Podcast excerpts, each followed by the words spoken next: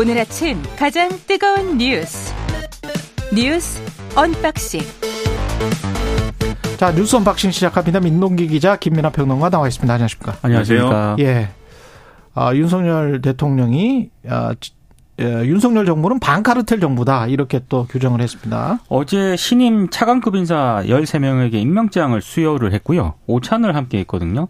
이 자리에서 우리 정부는 반 카르텔 정부다. 이권 카르텔과 가차없이 싸워달라. 이렇게 얘기를 했습니다. 민주사회를 외부에서 무너뜨리는 것은 전체주의와 사회주의고 내부에서 무너뜨리는 것은 부패한 카르텔이다. 이런 점을 또 강조를 하기도 했는데요. 어, 말을 현 정부로 갈아타라는 게 아니라 헌법 정신에 맞게 말을 제대로 타라는 것이다. 이런 말도 했습니다. 신임 차관들에게 현 정부 국정 철학에 맞춰서 국정 과제 달성에 적극 나설 것을 주문하는 것으로 해석이 되고 있는데요. 산하단체와 공직자들의 업무 능력 평가를 정확하게 해달라라는 말도 했고 부처 내부 인사에서도 국정 철학 코드 합치 여부를 기준으로 삼아서 인사평가라든가 조치를 주문한 것으로도 해석이 되고 있는데요. 국정 철학 합치 여부에 따라서 그렇습니다. 아, 또 어제 수석 비서관 회의에서 한 발언도 잠깐 소개가 됐는데 사람들을 잘 관리하라. 일할 의욕이 없는 사람들은 그런 자리 있으면 안 된다. 이렇게 음. 말을 한 것으로 일단 보도가 되고 있습니다.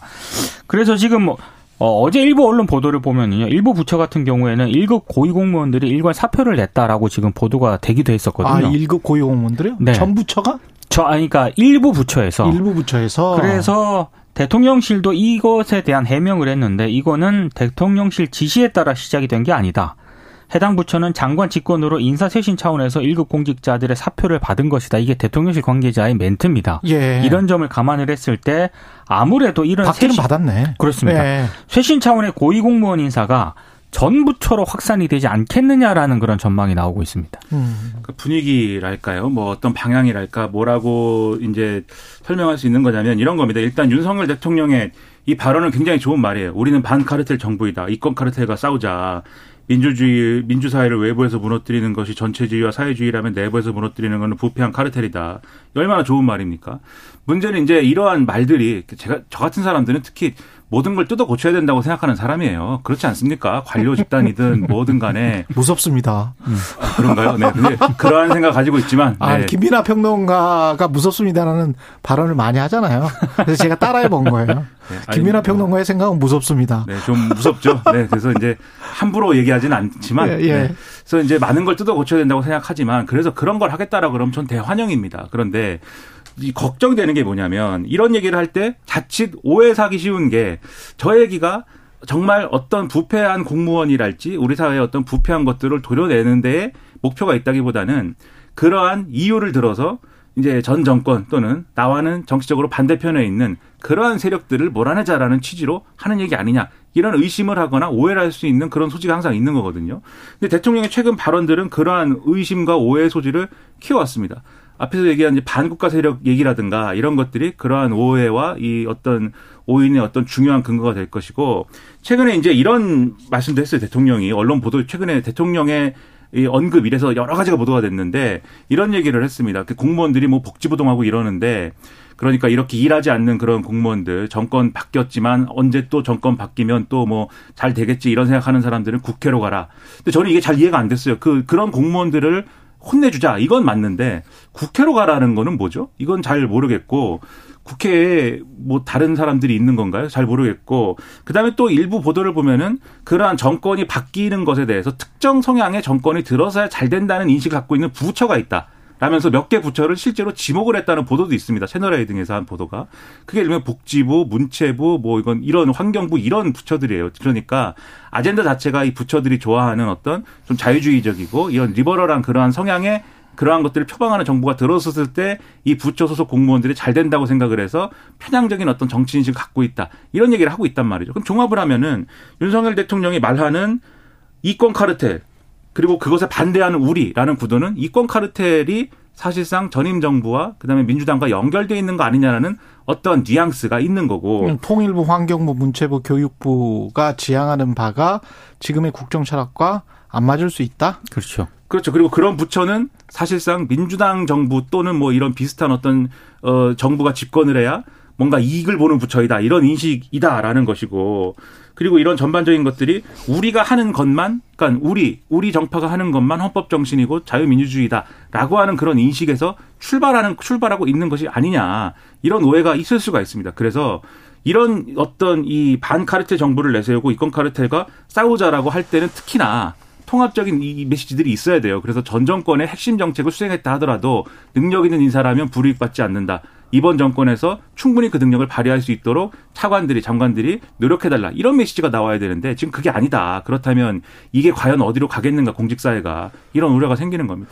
무슨 말을 하는지 대통령이 무슨 저는 경영학 공부를 했기 때문에 좀 이게 좀 이해가 안 되고 그리고 지난 취재 기간에 생각을 해보면 카르텔이라는 게 보통 이런 거거든요. 건설사의 담합 카르텔. 그래서 뭐 어디 댐 관련해서 수주를 하는데 이미 어떤 땡땡 건설에서 알고 국토부의 관계자한테 뭐 연락을 준다거나 실제로 제가 취재했던 내용을 지금 말씀을 드리는 겁니다. 그리고 땡땡 그룹 같은 경우에 어 과거 청와대부터 모든 정부 부처의 뭐 친기업 성향, 뭐 친중소기업 성향, 친대기업 성향 또는 반기업 성향의 관료들을 전부 조사를 해가지고 그걸 가지고 도표를 만들어요. 예, 도표를 만들어야 본인들끼리 나눠서 봐요. 예, 제가 다 입수해서 취재를 해서 보도를 했던 내용인데요. 그러면서 그 관리를 합니다. 친기업 성향의 관료들. 전형적인 카르텔이죠.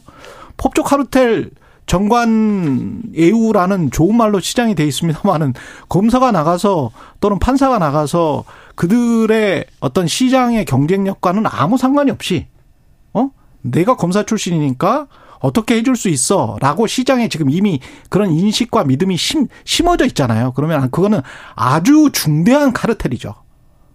그런 그 법적 카르텔에 관해서도 어, 이야기를 할 것인가. 건설사들의 카르텔에 관해서도 이야기를 할 것인가.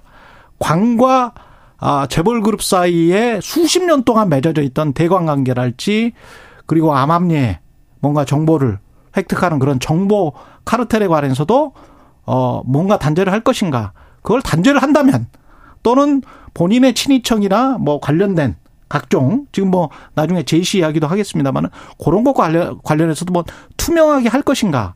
그런 것들이 같이 가야 대통령의 진실을 진위를 믿을 수 있다. 그렇게 생각을 합니다. 네. 김선호 님. 최경영의 최강시사 뉴스 unboxing이 있어서 잠시 더 이르 있습니다. 고맙습니다. 이렇게 말씀해 주셨고요. 저는 더 더워져요. 이걸 하고 나면. 아 그래요? 조금 화나고 네. 뭐 답답하기도 화내지 하고. 마세요. 네. 예, 예. 화내면 우리만 손해예요. 예. 수명만 줄어듭니다. 예. 예. IAEA 보고서 공개가 임박했습니다. 그러니까 오늘 그 IAEA의 그 사무총장이 기시다 총리를 만나지 않습니까? 그래서 이제 최종 보고서를 제출을 하는데 일본은 아무래도 이제 최종 보고서가 제출이 되면은 시기를 아마 좀 검토를 할 것으로 보입니다. 근데 지금 우리 정치권 같은 경우에는 공방을 하느라 좀 정신이 없는 것 같은데요. 일단 어제 국민의힘 원내 지도부가 후속 대책 간담회를 열었거든요. 이 자리에서 아, 윤지혁 원내대표는 기간에 제한 없이 국민이 안심할 때까지 후쿠시마산 수산물 수입은 금지가 될 것이라고 믿어도 좋다 이런 얘기를 했습니다. 때 과연 그렇게 될 것인가 이런 부분에 대해서는 일부 언론들이 여전히 좀 문제 제기를 하고 있는 그런 상황이고요. 민주당 역시 IAEA의 검증 결과를 믿기는 어렵다라는 그런 입장을 계속 밝히고 있는데 정치적인 보고서다라고 일단 규정을 하고 있고요. 그리고 일단 방류에 사실상 우리 정부가 찬성을 하고 있는데 대비책을 제대로 세우고 있느냐라고 또 문제 제기를 하고 있는 그런 상황입니다. 일단 민주당은 뭐 대국민 서명 운동이라든가 장애 집회에 이어서 뭐 단식 투쟁, 일본은 원정 투쟁까지 준비를 하고 있고요. 특히 정의당하고 오염수 방류 문제에 대해서 연대하기로 일단 입장을 정했거든요. 그래서 여야 입장 차이는 앞으로 계속 극명하게 갈릴 것으로 보입니다. 음. 일단 뭐 후쿠시마 수산물을 뭐 우리 국민이 안심하지 않는 상황에서는 절대로 수입하지 않는다라는 약속을 계속 뭐 재삼하고 있으니 저는 그것은 믿고 싶고요. 그리고 이게 오염수 방류 문제와도 관계없이 그것은 2차적인 어떤 쟁점이 형성되는 것이고 그 후쿠시마 수산물은 어쨌든 우리가 뭐 안심 여부를 떠나서 과학적으로도 사실 규명되지 않은 것들이 많기 때문에 수입하면 안 되는 것이다. 지금 상황에서는 그렇게 볼 수밖에 없다는 점에서 혹시라도 이제 한일 관계나 이런 것 때문에 여기에 대해서 정부가 뭐 입장을 굽히거나 하는 일은 절대 없어야 된다. 이 말씀드리고 대부분의 국민들도 마찬가지 생각일 거라고 보고요.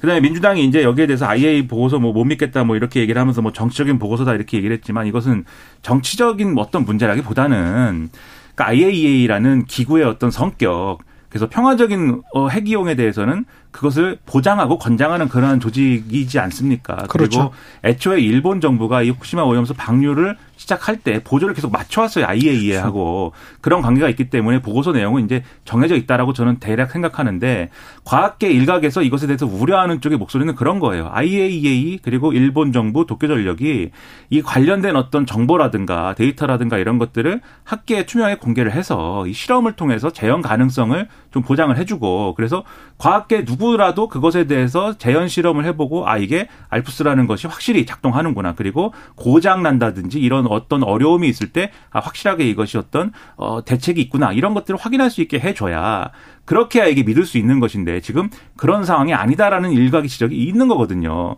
그렇기 때문에 이런 것들에 대해서 좀 목소리를 내는 것이 훨씬 더 중요할 거라고 보고요. 그리고 민주당은 아무래도 이 문제가 국민들에게 미치는 영향이나 이런 게 상당히 지대하기 때문에 이것에 대해서 목소리를 좀 높이려고 하고 상당히 적극적으로 움직이고 있는데 그러한 좀 뭐랄까요 합리적인 어떤 지적이나 이런 걸 통해서 또 신뢰를 회복하는 것도 상당히 중요하다 이렇게 생각을 합니다. 그리고 돈봉투 의혹의 송영길 전 보좌관 그 구속이 됐네요. 예, 전직 보좌관 박모 씨가 어제 구속이 됐습니다. 일단 뭐 유창훈 서울중앙지법 영장 전담 부장판사의 판단은 어, 증거인멸 염려가 있다라고 예. 판단을 했고요. 그래서 구속영장을 발부를 했는데 혐의는 이런 겁니다. 2021년 5월 민주당 당대표 경선에서 송영길 전 대표를 당선시키기 위해서 캠프 사용 자금으로 5천만 원을 받았고요.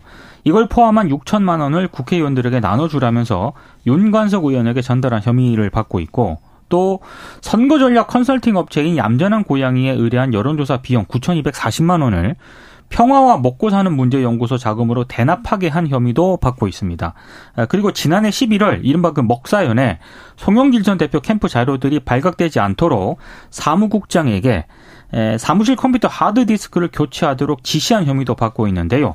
일단 이 박모 씨가 송영길 캠프에서 실무 전반을 총괄을 했고 돈 봉투 살포에도 깊숙하게 관여했다는 게 검찰의 판단인데 아무튼 이 박 씨가 구속이 됐기 때문에 이제 송영길 전 대표의 관여 여부를 밝히는데 아마 검찰의 수사력이 집중이 될 것으로 보이는데요. 사실 송 전 대표는 빨리 자신을 조사해 달라고 계속 요구를 한 그런 상황이었지 않습니까? 이제 앞으로 조사가 진행이 될 것 같은데 이외에도 민주당 의원 20명도 뭐 돈 봉투를 받았다라는 그런 의혹이 불거지지 않았습니까? 검찰이 이들 의 원에 대해서도 본격적으로 조사가 시작이 될 것이다라는 관측이 나오고 있습니다. 예. 그러니까 좀 속도가 붙을 붙을 것으로 보이죠 아무래도 왜냐하면 음. 지금까지의 얘기는 뭐 이 강래고시 등이 이제 마련한 자금을 이정근 전 사무부총장 등이 장 등이 유통을 해서 용관석 이성만 의원 등을 통해서 또는 이 의원들에게 지급을 하고 뭐 이런 구조였는데 그럼 이 구조였다라면 송영길 전 대표 당시에 이제 전당대 후보였던 이 입장에서 할 말이 좀 생기는 겁니다. 뭐냐면 아 우린 잘 몰랐는데 물밑에서 그런 일도 있었다더군요. 이렇게 얘기하고 넘어갈 수 있는 문제인데 문제는 요 이제 보좌관이 구속이 되고 그 혐의가 이러한 이제 6천만 원 전달에 관련돼서도 연관이 돼 있고 그 다음에 송영길 전 대표의 조직인 평화 먹고 사는 문제소의 자금으로 사실상 경선 비용을 지출한 혐의와 같이 묶여 있다고 하면은 이것은 그러한 이제 캠프 일, 일각의 어떤 움직임이라기보다는 캠프 당시 캠프 후보까지 관여된 어떤 전반적인 움직임이었다. 그리고 전반적인 움직임이었다고 하면은 더 많은 사람들이 또 관련됐을 것이다. 이렇게 갈 수 있는 그런 그렇죠. 징검다리가 되는 거기 때문에 예. 좀 검찰 수사에는 속도가 붙을 것이다. 그러나 결론은 또 지켜봐야 알 수 있는 거겠죠. 예. 그리고 김건희 일가의 땅과 고속도로 JC가 관계가 있는 것 아닌가라는 의혹이 제기됐었다. 그쪽으로는 이제 안 하기로 한 거예요? 일단 원희룡 네. 국토부 장관은 노선 변경을 전면 재검토 시켰다라고 일단 입장을 내놓았거든요. 아, 재검토 시켰다. 네. 재검토 시 시켰다라는 건 이제 장관의 입장인데 네. 이 과정에서 여러 논란이 좀 제기가 됐습니다. 국토부가 이른바 예비 타당성 조사를 통과한 서울 양평 고속도로 종점을요 변경을 했는데 음. 이게 공교롭게도 그 변경된 종점 부근에 김건희 여사 일가의 땅이 있는 것으로 일단 확인이 됐거든요. 종점을 바꿀 합리적 이유가 찾아보기 굉장히 어려운 반면에 뭐 김건희 여사와 형제 자매 그리고 모친인 최은순 씨 등이 변경된 종점에서 500m 떨어진 곳에 수천 평에 이르는 땅을 갖고 있는 것으로 확인이 됐습니다. 일단 이 고속도로 건설 사업이요. 2017년부터 국토부가 추진을 하는 거고요. 어, 경기 하남시 감일동에서 양평군 양서면까지 26.8km 약 왕복 4차선으로 이을 예정이었는데 예비 타당성 조사도 통과를 했고요. 지난해 3월에는 타당성 평가에까지 들어갔습니다. 그리고 지난해 6월에는 이 노선으로 용역 공고까지 냈거든요. 근데 갑자기 지난달 8일에 국토부가 공개한 내용을 보니까 종점이 원래는 강상면인데 야 원래는 양서면인데 예. 이게 강상면으로 바뀌어 있었다는 겁니다. 음. 이게 왜 바뀌었느냐 이제 이런 의문이 제기가 된 거고요. 어, 뭐 공교롭게도 여기에 이제 종점에서 500m 떨어진 곳에 김건희 여사 일가와 관련된 땅이 이제 있었다라는 건데 일단 오늘 한겨레 등이 보도한 내용을 보면 고속도로가 시작되는 곳이 하남시거든요. 예. 하남시에서도 교통 정체를 이유로 시작점을 변경해 달라고 국토부에 건의를 했는데 이 하남시의 건의도 수용이 안 됐다라고 합니다. 아, 그 건의는 또 수용이 안 되고. 예. 그런데 이, 이 양평군의 요구는 또 수용이 됐거든요. 양평군의 요구는 수용이 됐고. 예. 그래서 여러 가지 좀 의혹이 좀 제기가 되고 있는 상황입니다. 그러니까 이게 뭐 애초에 뭐 양서면, 강상면 뭐 이게 우리가 익숙한 지명은 아닙니다만 예. 그러니까 애초에는 이제 양상면에 뭐 두물머리나 이런 것들이 있어서 거기에 교통량이 많이 몰려서 그것을 분산시키기 위한 고속국도 사업이다라는 게 취지였는데 음. 양평군이 아 거기보다는 이 강상면의 통행이 더 심각합니다라고 해서 바꿨다 이 얘기지 않습니까? 그런데 마침 그 바꾼 지역에 대통령의 처가가 소유한 땅들이 막 있는 것이고 그리고 이렇게 바뀌었을 경우에는 그 고속도 고속국도를 타고 새로 생기는 고속국도를 타고 서울 서울의 강남까지 가는 출퇴근이 용이해지기 때문에 여기에 예를 들면 뭐 이 주거단지가 생기거나 이 개발이 좀 활성화되거나 땅 주인들은 그래서 굉장히 행복해지는 그러한 결말을 뭔가 예상한 거 아니냐 뭐 이런 의심들이 막 제기가 되는 거예요. 그렇죠. 언론이 보는 전형적인 의심이지 않습니까? 그러니까 국토부에서는 뭐 JC는 뭐 통과하는 지역이어서 뭐 이 땅값과는 아무 상관이 없다 뭐 이런 식으로 지금 이야기를 하는 것 같은데 그거는 좀 말이 안 되고요. 그렇죠. 판교 JC에 판교 신도시가 생겼고 동탄 JC에 동탄 신도시가